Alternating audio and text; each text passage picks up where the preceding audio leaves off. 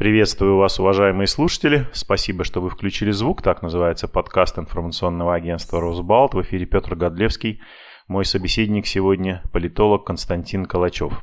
Приветствую, Константин Эдуардович. Добрый день. Наступил декабрь. Время для всех журналистов, политологов, всех причастных к медиа подводить итоги года. И сегодня, наверное, уже можно это делать, поскольку важнейшие политические события, надеюсь, отгремели в нашей стране, хотя еще впереди прямая линия с президентом, неизвестно, что он там 17 декабря нам объявит. Но вот 2020 год ознаменовался перекройкой нашей Конституции в результате не очень понятного, правда, всенародного голосования. Но вот в результате можно ли, на ваш взгляд, сказать, что мы из республики с такими жесткими ограничениями гражданских прав плавно перекочевали в конституционную монархию, приблизительно с тем же уровнем политических свобод? Ну, давайте вспомним э, для начала 19 год, да, который был непростым для российской власти. Вспомните выборы в Мосгордуму, большая волна протестов, московское дело. Оказалось, что протестная активность э, в стране буквально зашкаливает. Но 20 год оказался, на удивление, Э, спокойным э, и тихим. И, собственно говоря, если мы вспомним, скажем, прошедшие выборы, э, последний ЕДГ, сентябрь 2020 года, прошедшие выборы характеризовались новациями процедурного свойства содержательного, то Единая Россия удержала свои позиции на уровне региональных законодательных собраний. Если мы вспомним голосование за поправку в Конституцию, то результаты превзошли все ожидания – и, собственно говоря, да, действительно, а, электорального авторитаризма мы а, переходим уже не диктатуре, да, к некому подобию конституционной монархии, в которой субъектность имеет один человек, и его воля, собственно говоря, определяет ход событий, как показало голосование за поправки, потому что понятно, что это тот самый случай, когда мы а, можем живую увидеть, а, а кто, собственно говоря, у нас главный субъект политики. Голосование за поправки было, по сути дела, референдумом по вопросу доверия Путину как единоличному лидеру, да, как такому квази-царю. И, собственно, несмотря на то, что этот год принес и некоторые новинки, э, но связанные с э, ковидом, в частности, да, с пандемией, со сложной эпидемиологической ситуацией. Губернаторам вроде бы временно расширили полномочия в решении вопросов по поводу действий э, в этой ситуации, по поводу введения, не введения карантина или жесткости карантина. Но мы по-прежнему остаемся централизованным унитарным государством, где есть один источник власти, и это уже не российский народ, это фактически царь, но согласие российского народа. А вы считаете, что результаты голосования, которое прошло летом, для которого даже руководитель Центральной избирательной комиссии не сразу смогла найти какое-то юридическое определение, можно считать волеизъявлением народа?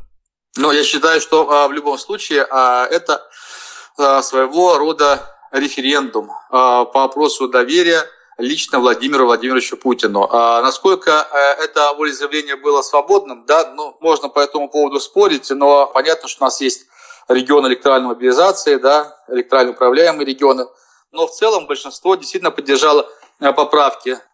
Да, знаете, я э, знаю результаты исследования по одному из регионов, где после голосования задавали вопрос о том, как вы голосовали. Ну, данные несколько разошлись, но не настолько критично, как можно было бы ожидать. То есть админресурс, безусловно, э, играл роль, и, безусловно, э, сыграла роль и то, что э, оппозиция склонилась к вопросу бойкот или голосование против.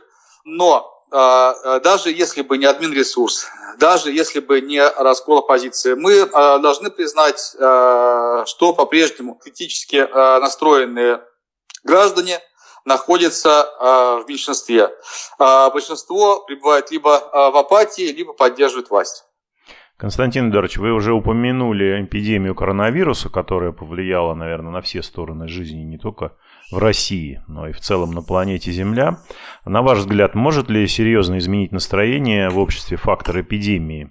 когда, например, около 20 миллионов предпринимателей были фактически брошены на произвол судьбы весной, когда дома с зарплатой сидели одни чиновники, а врачи оказались один на один с коронавирусом, часто даже без средств индивидуальной защиты.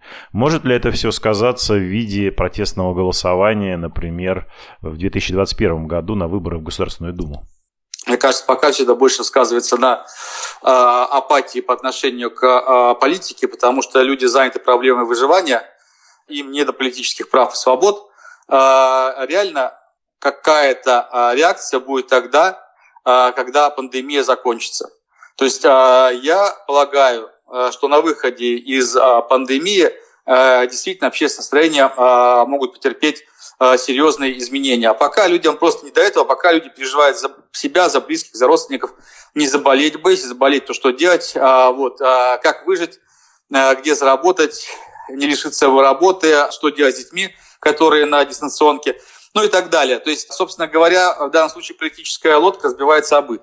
Нет у людей сил для того, чтобы выражать свой протест, который копится, безусловно, но от протестных настроений до протестных действий достаточно большая дистанция.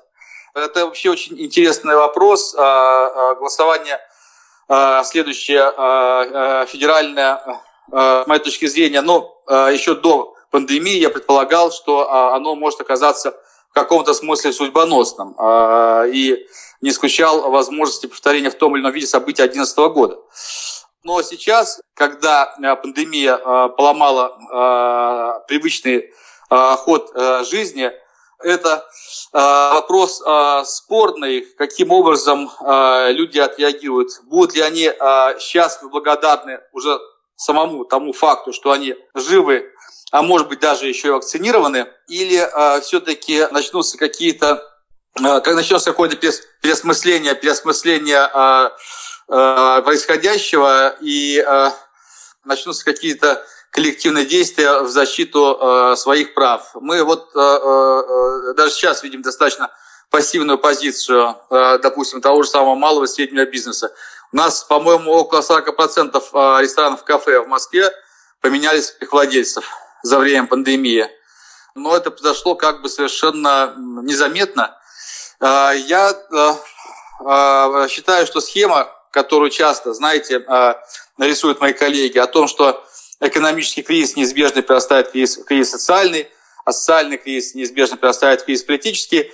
Так вот, эта схема, она хромает. Социально-экономические а, проблемы далеко не всегда а, перерастают в проблемы политические. А, если, например, некому оформить эти социальные требования, перевести их на язык политики, если некому повести людей за собой, если нет оппозиции, вызывающей доверие, общество так и останется атомизированным, при том, что а, на каждой отдельно взятой кухне, а, возможно, люди будут клеймить а, власть и рассказывать друг другу о том, что жизнь становится все тяжелее и тяжелее. Безусловно, могу согласиться с вами в том, что сегодня, особенно в преддверии э, того, что люди начнут готовиться к Новому году, настроение э, больше всего, наверное, у людей связано с какими-то бытовыми вопросами, нежели с э, выборами в 2021 году. Мне просто интересно, как люди, когда, я так понимаю, осенью у них появится возможность не Э, выйти на митинг, а пойти где-то проголосовать, да, один раз как-то высказать свою точку зрения по отношению к власти, как они себя проявят в этот момент и как скажутся, как скажется все то, что происходило в 2020 и, и что будет происходить неизбежно с той же эпидемией в 2021 году. Вот об этом я э, сейчас подумал, когда вас слушал. И э, давайте, может быть, кратко еще коснемся внешнеполитических вопросов. А, Но я все-таки да. еще несколько слов про выборы сказал. Да, Понимаете, да. дело, безусловно, в отношении выборов а, у многих а, сформировалось то, что называется выученная беспомощность. Да? То есть многие люди считают, что выборы у нас ничего не решают, и участвовать в них большого смысла нет, и не имеют никаких претензий к власти даже в случае фальсификации результатов. Но все-таки, если протестные настроения будут расти, есть разные формы протестной активности, э, которые э, чреваты рисками и угрозами для человека. Да? Выйти на митинг, боже мой, могут повязать, оштрафовать, это страшно. А вот голосование – это самая безобидная форма протеста. и, кстати, и для власти тоже она достаточно безобидна, потому что, в конце концов, иногда и протоколы можно перерисовать. Но для человека эта форма выражения своего отношения к происходящему ничем не грозит. Выборы у нас тайные. И, собственно говоря, конечно, можно представить себе ситуацию, в которой Единая Россия играет роль громотвода. Да, люди идут голосовать против Единой России, пытаясь таким образом как бы достучаться до власти, обозначить свои проблемы. Но, во-первых, у нас очень много, как я уже сказал, электорально управляемых регионов, регионов электоральной мобилизации. Во-вторых, кто будет выгодоприобретателем, то есть а за кого голосовать.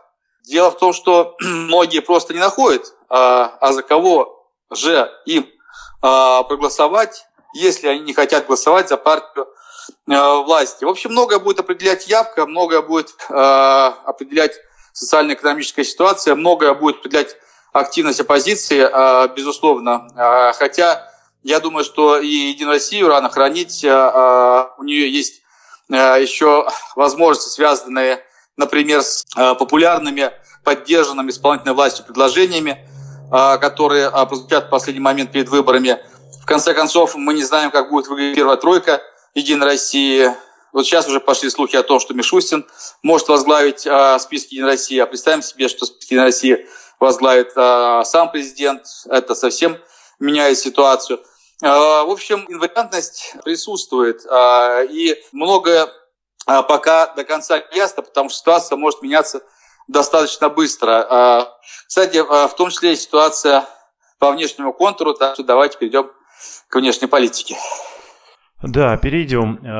Протесты в Белоруссии, война в Нагорном Карабахе. Можно ли все это считать не только важнейшими событиями 2020 года, Э, на границах э, России и в пределах, так сказать, ее влияния, но и такими свидетельствами краха внешней политики Кремля, политики, которая всегда развивалась последние как минимум 10 лет под флагом территория бывшего СССР, зона наших интересов.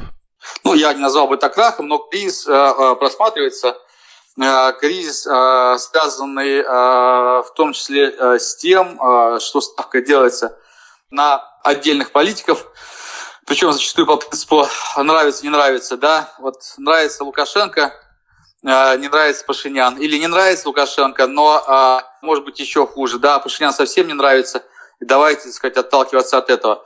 Э, я э, думаю, что есть серьезная проблема, связанная с влиянием России на постсоветском пространстве, которое должно, наверное, определяться не только возможностью манипулировать ценами на газ, то есть э, не простроены горизонтальные связи.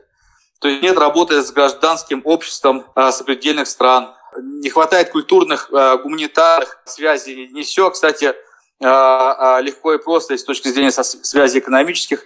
Ну, можно вспомнить э, те проблемы, которые возникали, скажем, с э, поставками э, э, белорусской молочной продукции на российский рынок в свое время. Есть э, серьезная проблема, связанная э, с тем, что э, все строится на уровне взаимоотношений с элитами, с лидерами. При этом оппозиция зачастую игнорируется. Более того, нет понятного целеполагания. То есть, собственно говоря, чего мы хотим от соседей, кроме сохранения статус-кво, чего мы хотим от постсоветского пространства, кроме его заморозки. А можем ли мы а, предложить привлекательную модель собственную, а, можем ли мы быть примером и центром интеграции, не только выкручивая руки, да, и поддерживая самых одиозных руководителей или самые одиозные режимы на постсоветском пространстве, можем ли мы, в принципе, проводить более гибкую политику, когда политика не замыкается на одном человеке, как в случае с а, Белоруссией. Ну хорошо, а, есть Лукашенко. Дальше что? Ну, а после Лукашенко? В конце концов, как мне кажется, есть серьезная проблема с привлекательностью образа России для соседей. Есть серьезная проблема, связанная с тем, что Россия воспринимается в большей степени как угроза, чем как партнер или союзник. Даже если это не артикулируется, это проявляется в, в том числе в многовекной политике в поиске новых партнеров. Ну, возьмем там случай с Азербайджаном, да, и вхождение, фактически вхождение Турции в Закавказье, или, как говорят некоторые, мягкое подбрюшье России. В общем, я считаю, что российская внешняя политика, которая носит почему-то оборонительный характер, которая, а, собственно, а, построена на двух постулатах. Первое а, – это суверенитет России, то есть независимость России от каких-либо внешних влияний. И второе – это негативное отношение к смене власти на постсоветском пространстве, к революциям, называем любого цвета и вида. Все это, с моей точки зрения, угасание. Это не похоже на экспансию. Это не похоже на политику будущего. Это а, очень похоже на а, то, что делал а, Николай I в отношении отдельных европейских стран, когда Россия была европейским жандармом. Но, как известно, перемены в этих странах так или иначе все равно произошли. И, собственно, если говорить о влиянии России как страны, которая может предлагать оригинальный проект модернизации, Э, которая э, может предлагать привлекательный набор ценностей, которая может э, предлагать привлекательный образ жизни, здесь есть серьезная проблема. Но проблема не только в этом. С моей точки зрения, проблема еще и в том, что российская внешняя политика во многом построена на комплексах и фобиях, а не на прагматизме и интересах. На прагматизме и интересах, да. Да, в конце концов, главный интерес а, – это экономическое развитие. Ну, возьмите Китай, да, а, внешняя политика должна обеспечить экономический рост, способствовать ему, не мешать, не препятствовать, да, способствовать повышению уровня жизни китайцев, а, вот, а, расширению среднего класса китайского а, и так далее. У нас же достаточно затратная внешняя политика, и а, при этом, ну, а, замечательно, мы можем платить э, э, пенсии э, жителям Приднестровья, получившим российские паспорта. Возникает вопрос, а это какие? То есть, собственно говоря, или можно бесконечно поддерживать Абхазию. Но опять-таки вопрос, чего ради? Каковы перспективы? Для чего? То есть, собственно говоря, чего мы хотим не только в краткосрочной, но в среднесрочной, долгосрочной перспективе. Восстановление СССР, восстановление Российской империи или Э, хороших, добрых э, э, соседей, экономик которых мы будем контролировать. Но даже наши союзники, например, тоже Лукашенко, который находится в крайне затруднительном положении, заявляет, что Россия не будет допущена до приватизации крупных белорусских предприятий. Ну или возьмите, условно говоря, проблемы российских бизнесменов в Абхазии. Да просто попробуйте купить кусочек земли в Абхазии, чтобы построить там домик на берегу моря. Да? И а, в общем, возникает вопрос, а чьи а, интересы обслуживает тогда внешняя политика? Американцы защищают каждого американца да, во всем мире. Замечательно. Если наша политика внешняя преследует а, увеличение благосостояния каждого российского гражданина, то, наверное, она должна была бы быть менее эмоциональной, более прагматичной, может быть, не такой реакционной. Ну, хотелось бы, конечно, но э, я так понимаю, что 2020 год продемонстрировал, что все происходит наоборот. Да, правильно, в том числе по той простой причине, что э, нет какой-то последовательности. Возьмем историю с Молдавией и Додоном. Да, но э, Додон всячески позиционировал себя, и его позиционировали э, как человек совершенно пророссийского. О каком прорыве в российско-молдавских отношениях можно говорить при Додоне? в том числе с точки зрения экономики. Но допустили наконец-то на российский рынок молдавское вино, на самом деле не без проблем. Оно зашло э, на российский рынок тогда, когда уже, в принципе, его здесь никто не ждал. А молдавские э, строители, работавшие в России после того, как упал рубль, э, переместились в страны Европы, проголосовали за Санду. То есть на самом деле после 2014 года значительная часть квалифицированных молдавских ремонтников, которые делают в том числе ремонт у меня дома – переехали в те страны, где они могут заработать больше. Ну ладно, хорошо, допустим, а, мы не такой сейчас привлекательный рынок для рабочей силы из некоторых стран, да, но а, киргиз по-прежнему все делают. Но, допустим, приходилось мне бывать в Кыргызстане. Что мы там делаем с точки зрения продвижения русского языка? Кстати, Кыргызстан готов сделать русский язык официально. Какие усилия были предприняты для того, чтобы, причем зная прекрасно, что значительная часть киргизов приедет к нам сюда в качестве работников какие усилия предпринимались для того, чтобы, а, скажем, русский язык сохранял там свои былые позиции? Да практически никаких. То есть, собственно, вот то, о чем я говорю, культурные связи, гуманитарные связи, горизонтальные связи, развитие туризма, в конце концов. Но мне кажется, вот сейчас еще возьмем историю с Арменией, да, где сейчас происходит переосмысление отношения к России – Армении деваться все равно некуда, Россия ее союзник, а, так или иначе хочется сохранить хотя бы Степанакерт, но опять-таки, ну нельзя а, зависеть а, от предпочтений а, в отношении тех или иных а, лидеров, да, ну то есть на самом деле а, не должна политика великой страны а, строиться на факте приятия или неприятия Пашиняна. Согласитесь.